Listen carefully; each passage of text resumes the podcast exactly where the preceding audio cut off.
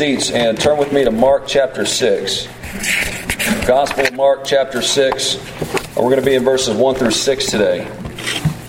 So, Gospel of Mark chapter 6, 1 through 6.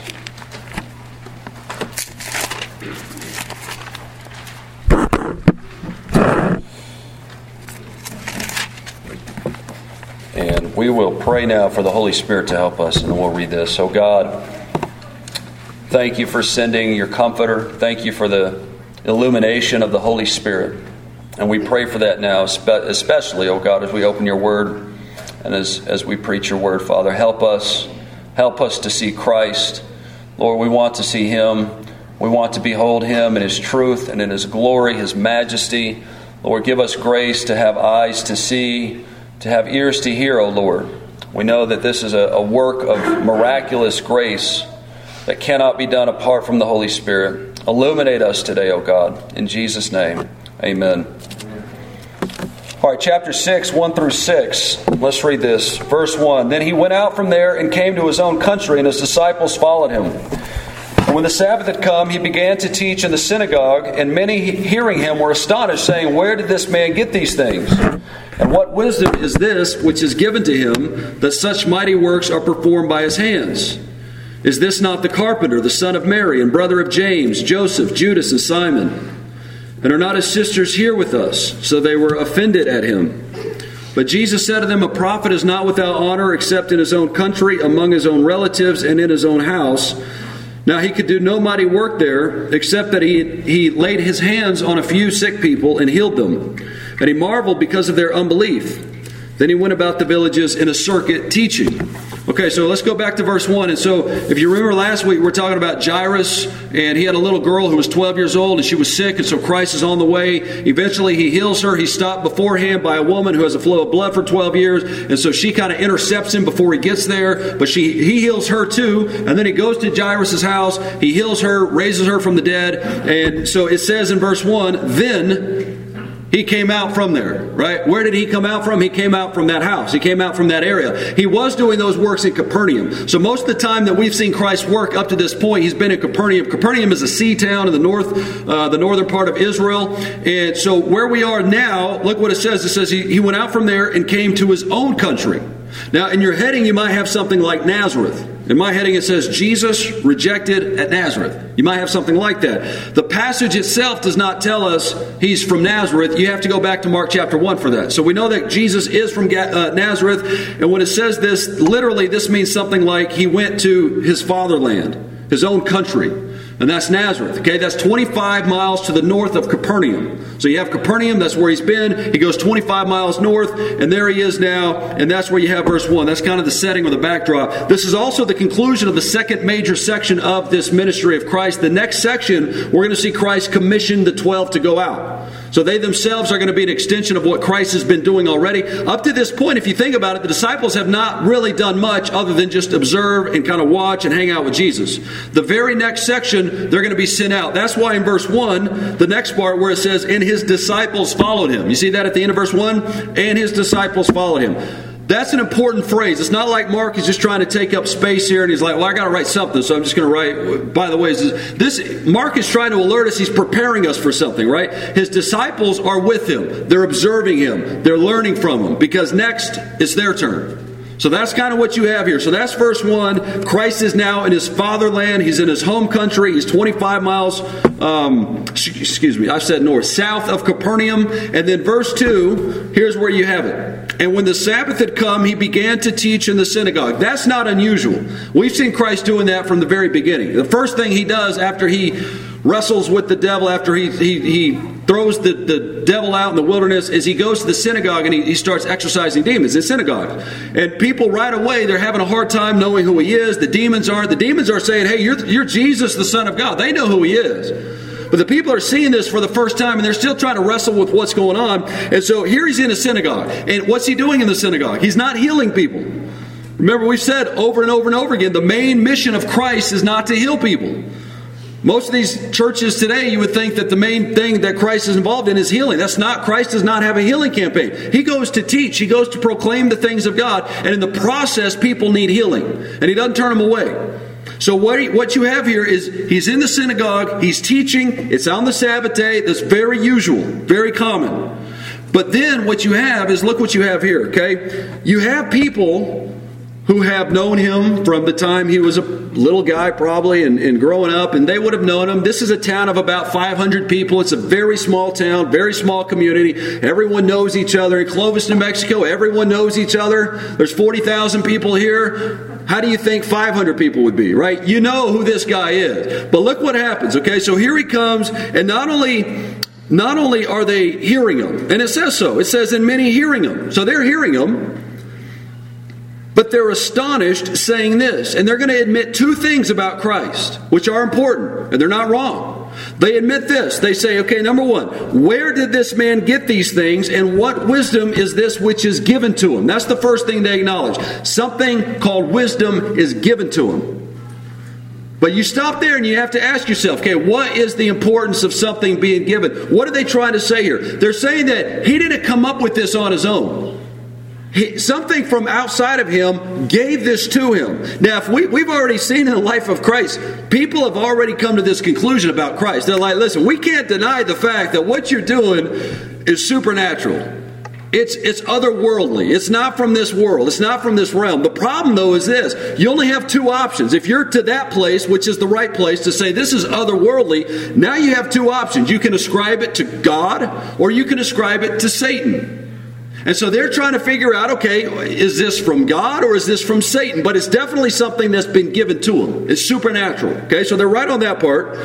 The second part it says, Uh, as far as things that they admit that are taking place, is that such mighty works are performed by his hands. So they're also acknowledging he's doing mighty works with his hands. People are being healed, demons are being exorcised, little girls are being raised from the dead. Things are happening. They're seeing that. They're no doubt hearing that. You know, they're only 25 miles away from the from the major spot where Christ is doing these things, and there's no doubt that some of these people have made the trek to Capernaum. It's a bigger town. They're going to go down there. They're going to see things. They're certainly hearing things about what Christ is doing. And there might even be illusion at the bottom here to, to maybe Christ has already done some miracles in this community.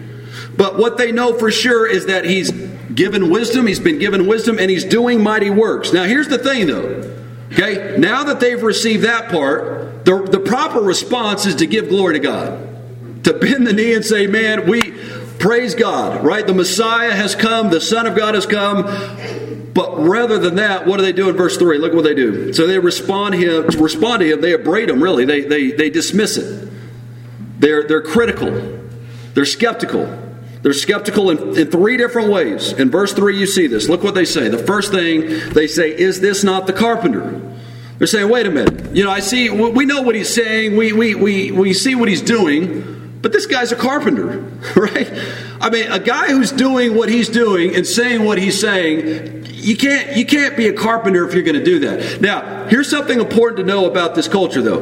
This culture is not a culture that looks down upon blue collar kind of work. Okay, uh, the Greek culture will. Later on, the Greeks, there was a guy named Celsus. He'll actually be very critical of Christianity. He's a Greek guy um, in the year, I think, the second century. He'll be critical of Christianity because he'll say something like, Your founder was a carpenter. There's no way it's true. He was a manual laborer, he was an everyday worker, he was a common guy in this culture, in Jesus' culture, they didn't look down upon manual labor. It's not the Greek world. At the same time, though, they are recognizing that there is an inconsistency here. There's something off here. You're an everyday laborer, and not only that, you know, most of the time when you see of Christ being a, you hear of Christ being a carpenter, um, we think he's working with wood, and that's not necessarily wrong. The word, though, is, is more general than that. It's not just a carpenter. It would mean somebody who works with their hands, makes things with their hands. You could have uh, Willie, shout out in the back, a sheet metal worker. He's, he, he in this sense, he would be, um, in the Greek, it's someone who makes things with their hands right? And so most most uh, most most commentaries and people who have been to this area will actually say if you go to this area and if you went to that area 2,000 years ago, there's actually not a lot of wood in that area, but what you do have is a lot of stone in that area. And so they'll say, you know, and I, I don't I don't think they're wrong. they they'll say something like, at the very least, Christ might have been working with wood, but he was definitely working with stone. He was probably most definitely a stonemason, something like that. And so, um, but you know, the, the reality is he's probably doing a little bit of everything. Okay, so he's a guy who works with his hands, but what they're doing is they're saying, listen, man, we, we, we know what he does. We know what he does. I mean, they're going to the shop. They're probably interacting with him and buying wood from him or, or stone. He's probably making things from him in the past. And so they're saying this. They're saying something like that, right? So it's like, hey, we know what he does in, in his, in his downtime. We know where he works. We know who he is. There's no way that you can, you can, there's no way this guy is who people are whispering that he is the Son of God, Messiah, maybe. Remember when he turns to his disciples and he says, Who do people say that I am? They say, Well, some say John the Baptist, some say Elijah, I mean, Jeremiah, you know. So people are talking like he's something. But they're saying, Nah, I don't think that can really be, though. He's a carpenter. We visited his shop, you know. So here's the second thing they say. The second thing they say is he's the son of Mary. Now, this, if you're just reading through it, you might say, well, he is the son of Mary. That's not wrong. That's correct. He is the son of Mary. But the way this is written, the way that it's said, this is a slur. This is a slur. And the reason this is a slur is because, so sometimes you look at this and people will say, well, it seems relatively clear that Joseph was dead by now. And the problem, though, is this, okay? Even if Joseph was dead, people in this culture always referred to people by their father. He's the son of Joseph. He's the son of so and so. He's the son of so and so. When they referred to Jesus as the son of Mary, even if Joseph was dead, you know, it was still the custom for them, for people to identify um, the person by the name of the dead father. So this implies that Jesus was born illegitimately. Okay? There's no doubt there's something behind this name, this phrase, the son of Mary. The only time is, is the only time a woman is referenced is if she has if if if there's some something scandalous that she's done. Sometimes in the Old Testament, you'll see a reference to David's sisters, and, and, and instead of giving uh, uh, the reference to so and so is the son of the father, it'll say so and so is the son of uh, David's sister. But other than that, you're never going to find any kind of reference. Now, you and I are looking at this and we're like, well, of course. I mean, I know what's going on. He was born to, to, to Mary. Mary was a virgin. The Holy Spirit came and gave birth, right? And so that's true. We believe that. Absolutely. That's what the Bible teaches. But I'm saying in this culture, that's not quite the belief yet. That's not quite what's going on yet at least in general. If it was the belief, they would certainly they would certainly believe in it, right? If you actually believe in the divine birth that Christ was born by the Holy Spirit, you're not going to have this problem like, yeah, but he's a carpenter. Now you're going to bend the knee. So they're saying he's the son of Mary. It's a slur. He's saying he's not even born legitimately. So the third reason, though, or the third thing they say, as far as dismissing it, they say they say we know his family. And this kind of this kind of like the whole thing. We know his family. In other words, and then it goes on and it says, "Hey, his brother is James, and so and so, and so and so. His sisters are here with us. He has brothers and sisters. We know they're common. They're common people. They're not, you know, they're, there's, they're, it's not like now. If you ever engage or talk to a Roman Catholic, or if you've ever heard of this idea that Mary is a perpetual virgin, that is the official doctrine or dogma of Roman Catholic teaching today is that Mary was a perpetual virgin. And then you read this and you're like, all right, wait a minute. Okay, it says right here that Jesus was had, had a brother named James and Joseph and Judas and Simon and he has sisters. And so how do you reconcile that? Uh, what they'll try to do is they'll try to say that when this is said, the, the way this is being described is something like you and I would describe each other or call each other brothers and sisters as Christians. We call each other brothers and sisters. We're part of the same spiritual family. So they'll try to say that's what they're talking about here. They'll also say that this is a reference to Jesus having cousins. Okay, on the on the plain, the plain reading of it though, here and elsewhere in Scripture, it's very clear he does have brothers. It's very clear um, Mary had children, right? And so Jesus was the eldest, no doubt, of course. Uh, but at the same time, you do have you, you, have a very clear case there. So they're they're trying to say they're trying to say, look, there's no way this guy is. They're trying to reconcile it. Look what the very last part of this though it says. It says, so they were offended at him. Offended in the Greek there is scandal, scandalized. They were scandalized by him. And it's in the imperfect, meaning they continued to be scandalized by him. They, they were being scandalized by him. So, in other words, it wasn't just something that Christ did, it wasn't just some miracle, it wasn't just some teaching that scandalized them. They're saying that the totality of Christ is scandalizing me. I am in the process of being scandalized by this person named Jesus Christ. And he's in his home country. He's in his home in, in his own hometown, and this is taking place. And so here's what you have. The next part in verse 4 through 6, you have Christ's response to that. Okay, and he responds to that in five different ways. Number one, his first response is he says this thing in verse 4. He says, uh, A prophet is not without honor except in his own country, among his own relatives, and in his own house. Now, this is not something that Jesus invented. This was a common saying. It was, you can go into ancient Greek literature and, and, other literature of the day, and you can find people saying these things. It wasn't common, but it was true. And so Christ is recognizing, hey, this, is, this is a valid statement, and it applies to the situation. And so that's what he's doing, first of all. It is a common saying. But number two, notice how Christ sees himself here. Christ sees himself as a prophet. That's important to know. Okay, Christ is prophet, we say prophet, priest, and king. Christ himself is identifying himself as a prophet, which is important anytime you're engaging people, unbelievers, whatever, even Jews who think that Christ was a deceiver and everything else. Well, Jesus sees himself as a prophet. All right, so you have to you have to deal with that. Okay, Jesus is a prophet. He sees himself as a prophet. He's also anticipating what's going to happen later whenever um, whenever he faces persecution and whenever his people face persecution. If you turn with me to Mark chapter 13, you're going to see a, a, a, little insight here from Christ. And remember who the book of Mark is written to. It's, it's written to Christians in Rome who are being persecuted for their faith. This is Mark chapter 13. Jesus warns them. He says this in verse 12. He says, Now brother will betray brother to death, and father his child and children will rise up against parents and cause them to be put to death. And you will be hated by all for my name's sake, but he who endures to the end shall be saved. The disciples are looking, I mean, can you imagine? They're reading this about Christ. Not only are they reading it, but or they're hearing it, but as they're hearing it, they've seen this happen in the life of Christ himself. Now Christ is telling his disciples, as you go forth, expect the same thing. It's going to happen to you too. And so he's saying this, but this is, in a sense, anticipation of the even greater persecution that's going to happen. It's going to culminate in his own uh, persecution and the cross. And then with his disciples, they're going to go forth. And again, this book written to Christians in Rome, at this point, they're being tormented. They're thrown into the arenas. They're being, they're being lit on fire, everything else. Um, and it's continuing to happen today. So here's what he does, though. The second thing in verse 5, okay, so he says a prophet, he mentions this, this idea of prophet.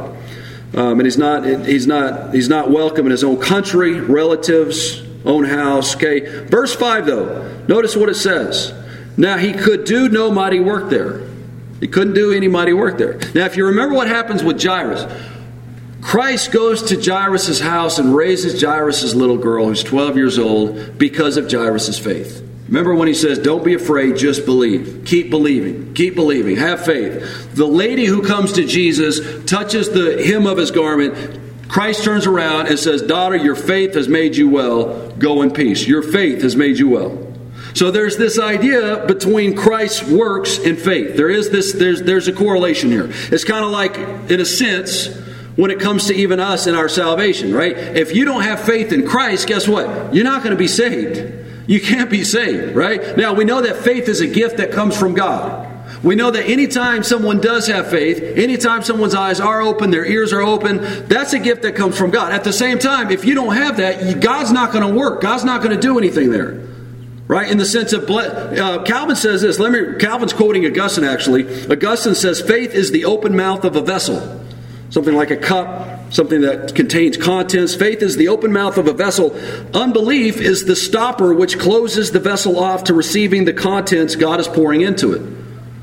So if you don't have faith, you're not going to be saved. If you don't have faith, and we'll talk a minute in, at the end here, we're going to talk about this idea of uh, whether or not, if you have enough faith, God's going to necessarily do a miracle for you, or if He doesn't do a miracle, it's because you don't have faith. We're going to talk about that at the very end. But just, just know here, there is a correspondence here. Their hardness of heart, their unbelief, their lack of desire for Christ, Christ is saying, you know what?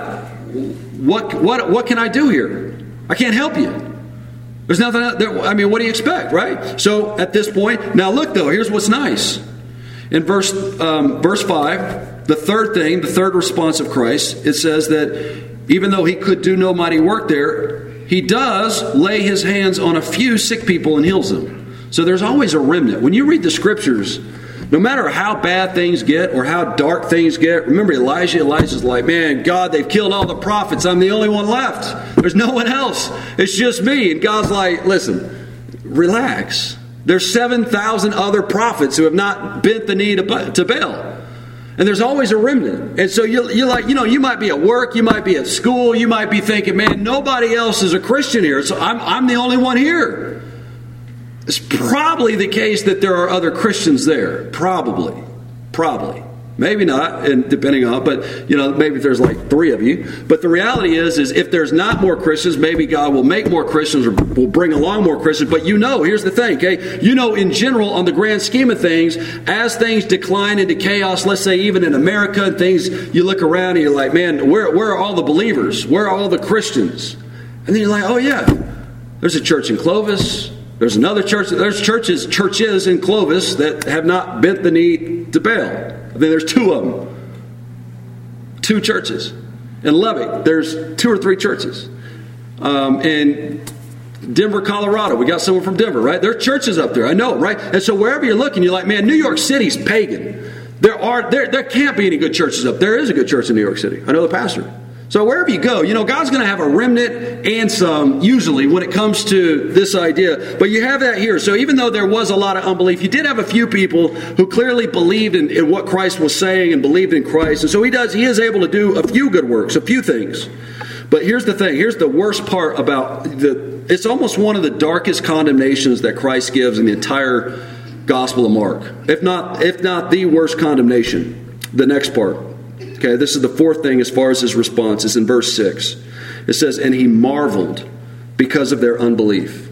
You will never, ever, ever, ever in the Gospel of Mark, and I don't think anywhere else in the Gospels, period, you will never have Christ marveling as someone's unbelief. He marvels at people's faith. He marvels at the Gentiles' faith whenever the centurion comes and he has the he has the servant who's sick and Jesus he comes to Jesus and says, "Jesus, can you come heal my servant?" And he he tells Jesus, "But but you know what, Jesus, you don't have to go to my house. You just speak the word and it's going to happen." And he's a centurion. He's a Roman he's a Roman soldier.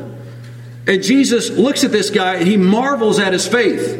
The other time that Jesus marvels is whenever you have the Gentile woman come to, to the Samaritan woman. She comes to Jesus and she says, Jesus, my, my little girl is sick. Can you help? And Jesus says, It's not right for me to give what's holy to people who are dogs, Samaritans, in that context. And she says, Yes, Lord, but even the dogs eat crumbs that fall off the table. And he looks at her and he marvels at her faith. He marvels at her belief. Here he's marveling at their unbelief. He can't believe it, right? You have people, and he's he's dumbfounded. You know, you know, when he's dealing with scribes and Pharisees, it's amazing because you don't have him marveling, just dumbfounded at their at their unbelief. Here, he's looking at it, and he's like, "Guys, are you kidding me?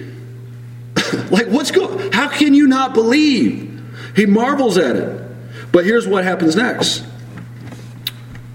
That's a rough go. You know, if you go somewhere and you share the gospel, and when we do it, we're, we're proclaiming Christ. When Christ is doing, he's proclaiming himself. They're rejecting him. It's much more personal for Christ. We take it personal when they do reject our Savior. It is personal, right? At the same time, though, it's not a, it's, it's not directly personal because we're not Christ. But here it's directly personal. When that happens to us, I don't know about you, but it's easy to shut down at that point and just say, "Man, I'm done. I'm not doing that again. I, I hate being rejected. I hate it's it's it's not pleasant. I mean, it's com- you know nobody likes confrontation. I don't. It, it, it's just like man, it's just not the. I, I don't want to do it anymore. But look what Christ does, and this is the way He always does it, and the disciples always do it, and it's a great encouragement for us. The very last part of verse 6, it says, Then He went about the villages in a circuit teaching. He doesn't quit, He doesn't stop, He doesn't water it down, He doesn't make it more attractive, He doesn't marvel at their unbelief and say, Okay, you know what, let's start over. I'm to make it, I'm to make it a lot easier. I'm going to make these these commands and demands and things. I'm going to make it simple for you. You know, and the gospel is simple enough. But he doesn't he doesn't paint it up. He doesn't make it more worldly, right? He, but what he does is he continues to go through the villages teaching. I was reading through the, the Acts of the Apostles this morning. That they're doing the same thing. It's amazing. If you read through the Acts of the Apostles, especially from chapter 12 onward to 28, and you just sit down and you start reading it, these guys are going through from city to city. At one point, they're being worshiped by these people, Paul and Barnabas, and Paul and Barnabas are like, no, don't worship us. And then the next moment, they're being stoned by the same people that were worshiping him. And then Paul's stoned, he's laying there for dead. And then he pops right back up and he's like, boom, let's go to the next town. Let's keep preaching. And you're like, man, where does this come from? Well, it comes from God. It comes from the Holy Spirit. We can't do that on our own. But it also comes from a love for God, a love for souls, a love for the for, for people to, to um, not just to know the truth, but but also every time Christ is proclaimed, Christ is glorified. I think that's the main thing. And so Christ is going around, he's teaching, he's telling them about himself. And then from all of that, from this passage of six verses, there's a lot of things to take away from for us. Okay, number one, go back to verse one. At the end of verse 1, he says, his disciples followed him. I made a, a, a, small mention of that. His disciples followed. But think about this, okay? When Christ goes into these atmospheres, he has disciples with him. We know that. But Christ is not the only one catching flack for his teaching. His disciples are also in a bad spot, especially after Christ leaves. That's why they're terrified. That's why when Christ gets crucified, they're like, man, we're out of here. Because now our necks are on the line. Why? Because you're associated with them. You're with him. You're a disciple of his. And so if he's in trouble, if he's seen an outcast or a reproach or a scandal, if he's scandalizing people and you're a disciple of him, guess what that makes you? A scandal. If you're actually living for them. You know, it's easy, I guess, if you're a Christian, but you never, you know, you, you never talk about them, you never show that, you never, I mean, that's one thing. And, you know, there's enough of that going around in the, in the culture in, at large. You know, most, we're at the Texas Tech football game evangelizing yesterday, and, you know, like 99% of people say they're Christians out there. I don't think so, man, right? Does anyone else know that you're a Christian? And and here's the thing, right? So in this context, what you're having is what it means to be a disciple is to follow him. And though he's not here today physically, in his presence physically, he is with us spiritually. And as we go forth into the world, into the culture, into our homes, with our neighbors, any anytime we're interacting, if we're a disciple of Him, there comes a reproach with the gospel. There does. And people who are offended by Christ are going to be offended by us. That's why you have persecution. And I'm not saying to go look for persecution. It's going to happen. As you're talking, as people know you're a Christian, if they're not a Christian, they're going to be scandalized by it. If you're taking a stand for Christ, here's the thing on this, okay? Um, to think about it in another way. Most people in this culture, and this is the problem that, that Jesus encountered at his house or in, in the synagogue with, with the people of his village. Okay, most people in the culture. Why do most people, including people like Hillary Clinton, Joe Biden, right? Everybody says they're a Christian. Donald Trump, to, to you know play both sides of it. Donald Trump's not a Christian. All right, um, Joe Biden's not a Christian. Hillary Clinton, she's like an ordained Methodist or something, right? She's not a Christian. And you're like, well, how do you know? I'm not, I'm not the judge, I get it, right? But Christ says you know by your fruit. You know by your fruit. And so what you're having here is this, okay? If you go to somebody and you tell them, what is Christianity? And they start explaining to you what Christianity is, they have a notion of Jesus or of Christianity that is not consistent with the Bible. That's the problem. So when these people are seeing Jesus enter into the synagogue, he's teaching things and he's doing things that they're looking at him and they're saying, What you're doing and what you're teaching is not consistent with my, my conception of what you should be, of who you should be. And so if you go to somebody and you say, Listen, okay, I know that you think Jesus would have loved abortion or would have totally been on board with homosexuality, right? And they'll say that, that Jesus is on our side. And you're like, all right, all right, all right. But what, is, what does the Bible actually say about these topics? And when you explain these things and you, you bring out these areas, right, then what happens is, is the Jesus that you present becomes a scandal. They don't want that Jesus. They're like, no, no, no, no, wait a minute. That's not the Jesus I know. That's why Christ says, beware, because there will be many false Christs who come. There will be many, many, many false Christs who come and they'll present a fake Jesus. They'll present a Jesus that's not the real Jesus. So you ask, well, how do you know who the true Jesus is? You read the Word. You study who Christ is in the Word. That's how we know who Jesus is. And, and the error can be even with Christians. You know, even Christians, we can get on these extremes where we have these notions of Christ. This is, this is, and this is why it's important that we examine our own, our own, I guess, presuppositions, our own conceptions of Jesus. Because, you know, you, you might, you might have a personality that loves the Jesus who goes in and flips tables and is calling Herod a fox and judging and whipping things with, with, with lashes. You know, we're like, yes, man, I love it. But if that's the, and then somebody comes in like, yeah, but you know, Jesus is meek, he's mild, he's humble, he comes lowly, riding on a donkey, right? Those are other aspects that are true. And so that could be a scandal for somebody who really wants to latch onto this Jesus that is just flipping tables and nothing else. But it can go the other way. Jesus is meek and he's compassionate and he's gentle and he's gracious and he's patient. But when someone comes and says, Yeah, but Jesus flips tables and calls Herod a fox and he calls out, tells people they're whitewashed tombs and everything else, then they're scandalized by it, right? They're like, Wait, that doesn't fit my notion of Jesus. Um, you can see this not just with Christ, you can see this with other areas of the scriptures. Psalm 5 5, you can look at it, says, God hates all evildoers. Not the evil that they do, right? Doesn't hate the evil that they do. That's not what the Bible says. It says that he hates all evildoers, those who do evil. And you're like, wait a minute, man. I don't I don't buy that. Then Christ, God, has become a scandal for you. You see that? See how easy that is? For some Calvinists, John 3:16, for God so loved the world. You're like, wait a minute. God doesn't love everybody. They're rebels. They're evil, right? And they are. But at the same time, you have this verse that says, For God so loved the world. That verse can be a scandal. That's not a good thing. And so, even for Christians, we have to look at it in context and in light of the totality of what God teaches us from Genesis to Revelation, and not just try to cherry pick it and make it fit or, or conform to some kind of pattern that we want Jesus to be. That's what they're doing here. But we as Christians can do the same thing. So you have to watch that. All of us. And again, how do you do that? You spend time in the Word. Here's the other thing on this, okay? The other thing that's important is this. Um,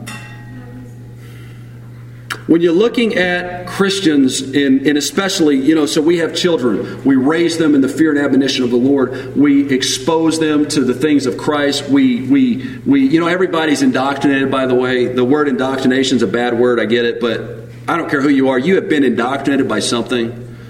Um, atheists are indoctrinated by humanism. I mean, we're all indoctrinated. The, the thing is, is are you indoctrinated with truth? That's what we want, right? So you want to you want to immerse your children with that which is true, which is the Word of God. You want to immerse them in it. We want to be immersed in it, right? But with that, here's the thing, okay? There can, there, there is a, a uh, there's not a danger in being immersed in the Scriptures, but something to watch out for is this idea that the things of God that are spectacular and supernatural and amazing and glorious, let's say like the resurrection, can become mundane and ordinary and plain because we've heard it a thousand times. You know, if you could go back to that first time when you actually heard the gospel, if you go to a, a place right now where they've never heard the gospel, and it's not to say they'll believe. Has anyone ever heard of the, uh, the, the, the, sermon 10 Shekels in a Shirt by Paris Reidhead? And he talks about, man, he was like, I, I wanted to be a missionary to Africa.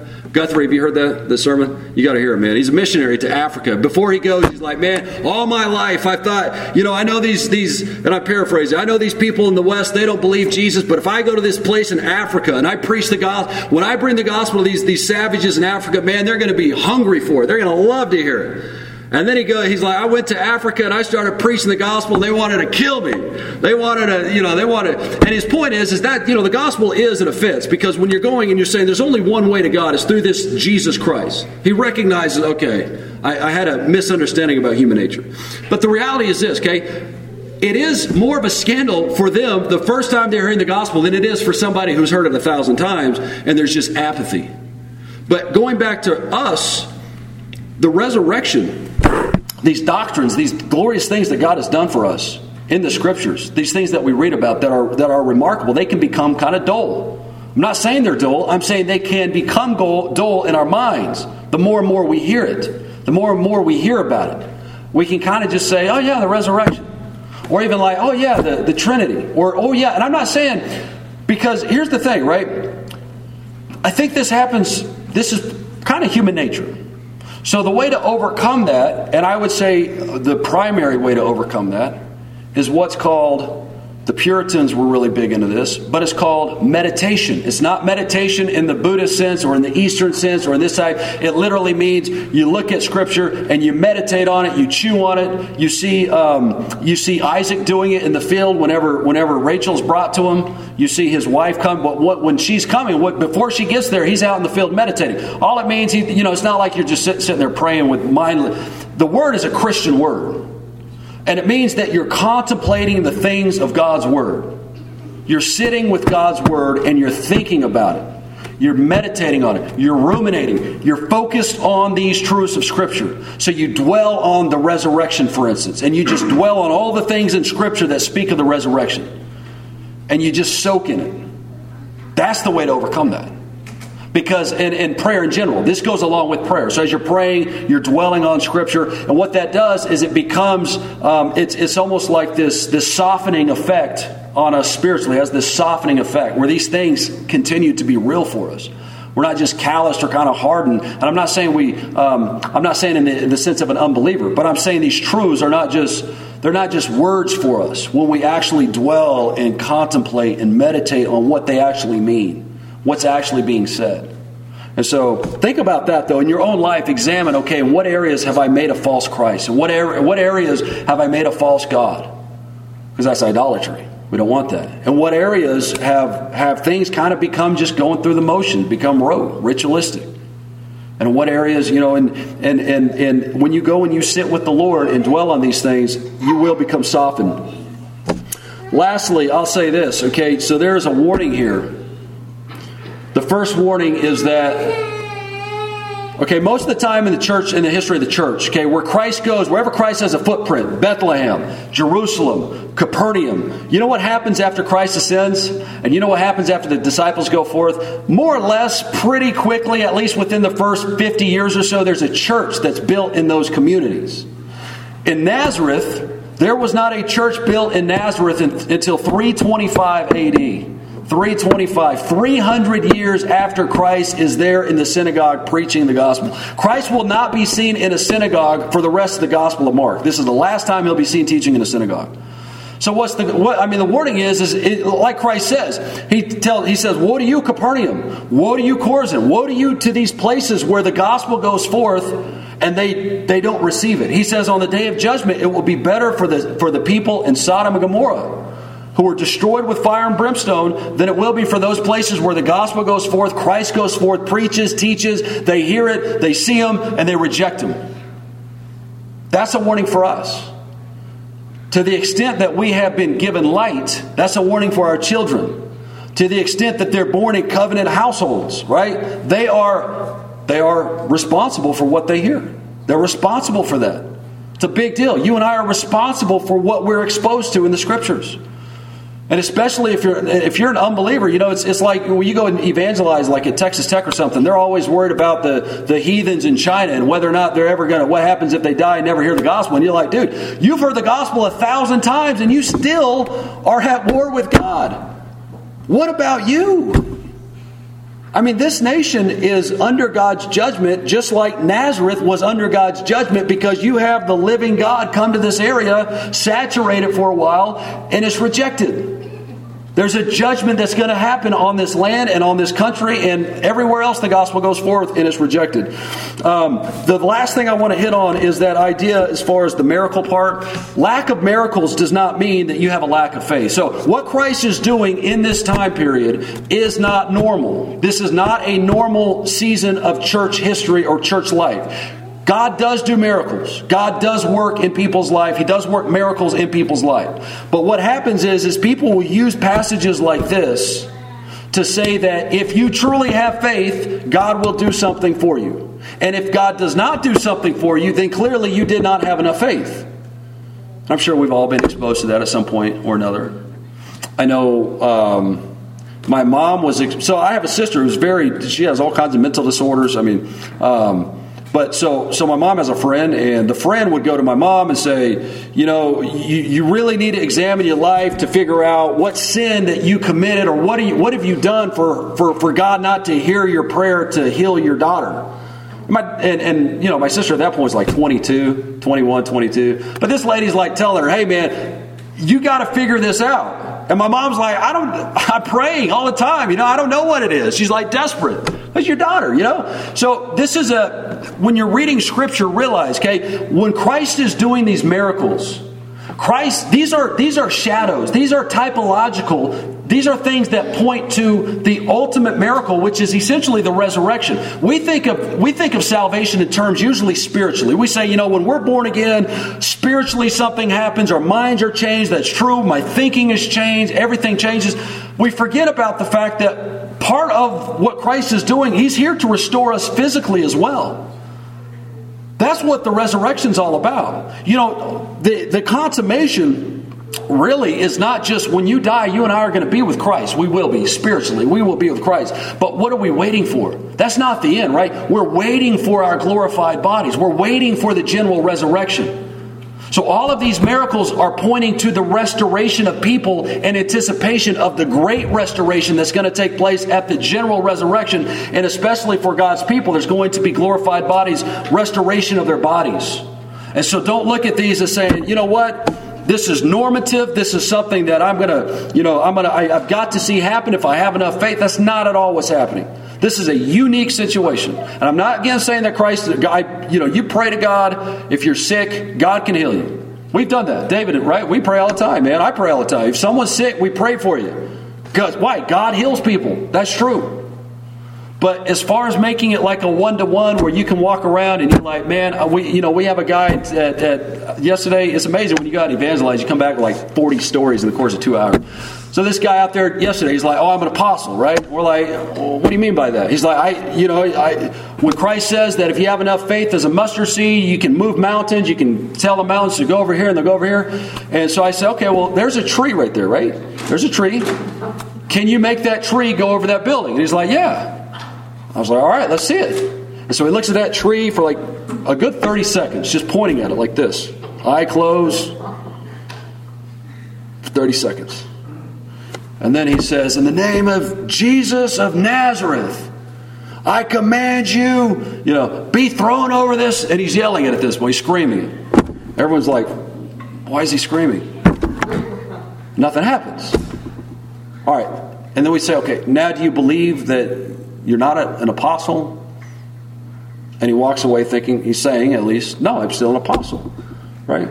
So it's it's it's kind of like that. There's not a it's not a one to one. I mean, God's not our genie in the bottle that tells us, hey, it's it's like this equation. You know, two plus two equals four. If you have two and two, you're guaranteed four. No, God is sovereign, and God's not always going to heal us. God's not always going to. Um, he hears our prayers. He's not always going to respond to them in the way that we want him to, though. And just because that happens does not mean anyone lacks faith. Again, these are pointing to the restoration to come, the resurrection to come that's going to take place at the end of the world that we can rejoice in. Every person that Christ heals is now dead. What was the point of being healed if that's all it was? But Christ says, no, that's not all there was. There's the resurrection, which everything in his life is going to culminate in. It's not just the cross, it's the resurrection. And that's why we're seeing these miracles being done.